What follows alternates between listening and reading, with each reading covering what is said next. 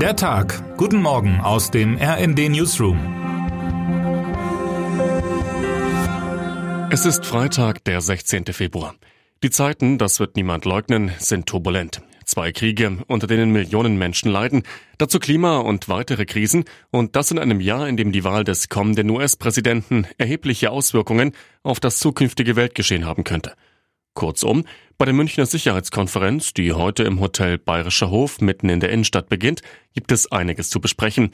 Angesetzt sind dafür drei Tage. Mit dabei sind rund 50 Staats- und Regierungschefs aus aller Welt sowie mehr als 100 Minister. Bei den Gesprächen wird es nicht nur um die Kriege in der Ukraine und in Gaza, sondern auch um Gewalt, Armut und Hunger auf dem afrikanischen Kontinent, die schwierige Lage in Haiti, die Klimakrise und sicher auch noch einmal um Trumps jüngste Aussagen zur NATO gehen. Ist auch China eingeladen? Welche Rolle spielen Frauen auf der MSC? Gibt es Demonstrationen? Diese und viele weitere Fragen beantwortet RND-Hauptstadtkorrespondentin Daniela Vaters in ihrem lesenswerten Überblick von A bis Z. Ganz sicher ist, wegschauen will man auf der MSC nicht. Man müsse Anlässe für Optimismus suchen, findet etwa Konferenzleiter Christoph Heusgen. Man wolle nicht nur Schwarzmalerei betreiben, es gehe vielmehr darum, einen Silberstreifen am Horizont zu finden. Den erhofft sich wohl auch der ukrainische Präsident für die Lage an der Front. Volodymyr Zelensky wird heute zum zweiten offiziellen Besuch in Deutschland seit dem russischen Angriff auf sein Land erwartet. In Berlin trifft der Bundeskanzler Olaf Scholz. Erwartet wird, dass beide ein Abkommen mit langfristigen Sicherheitszusagen der Bundesrepublik an die Ukraine unterzeichnen. Nach einem Empfang bei Bundespräsident Frank-Walter Steinmeier wird Zelensky nach Paris weiterreisen und dort auf den französischen Präsidenten Emmanuel Macron treffen. Auch hier soll ein gemeinsames Sicherheitsabkommen unterzeichnet werden. Zur MSC wird Zelensky am Samstag erwartet, wo er weitere bilaterale Gespräche, etwa mit US-Vizepräsidentin Kamala Harris, führen will. Für Zelensky ist es nicht die erste Teilnahme. Im vergangenen Jahr hatte er die Konferenz per Videoansprache eröffnet. Es ist aber das erste Mal seit Kriegsbeginn, dass er persönlich kommen wird. Es wird gestreikt, mal wieder bringt sie das Wort Streik noch aus der Ruhe. Dem Gefühl nach hat sich die Schockwirkung von Ausständen durch die zahlreichen Arbeitsniederlegungen der vergangenen Monate etwas verflüchtigt. Heute sind Kunden und Kundinnen im Einzelhandel von einem neuen Warnstreik betroffen. Seit Monaten treten die Beteiligten bei den Tarifverhandlungen im Handel auf der Stelle. Heute will Verdi im Tarifstreit noch einmal Druck machen. Die Gewerkschaft hat die Beschäftigten im Handel bundesweit zu Warnstreiks aufgerufen. Besonders im Fokus der Aktionen soll Einzelhändler Edeka stehen. Man wolle gezielt die Blockierer im Arbeitgeberlager in den Fokus nehmen, hieß es.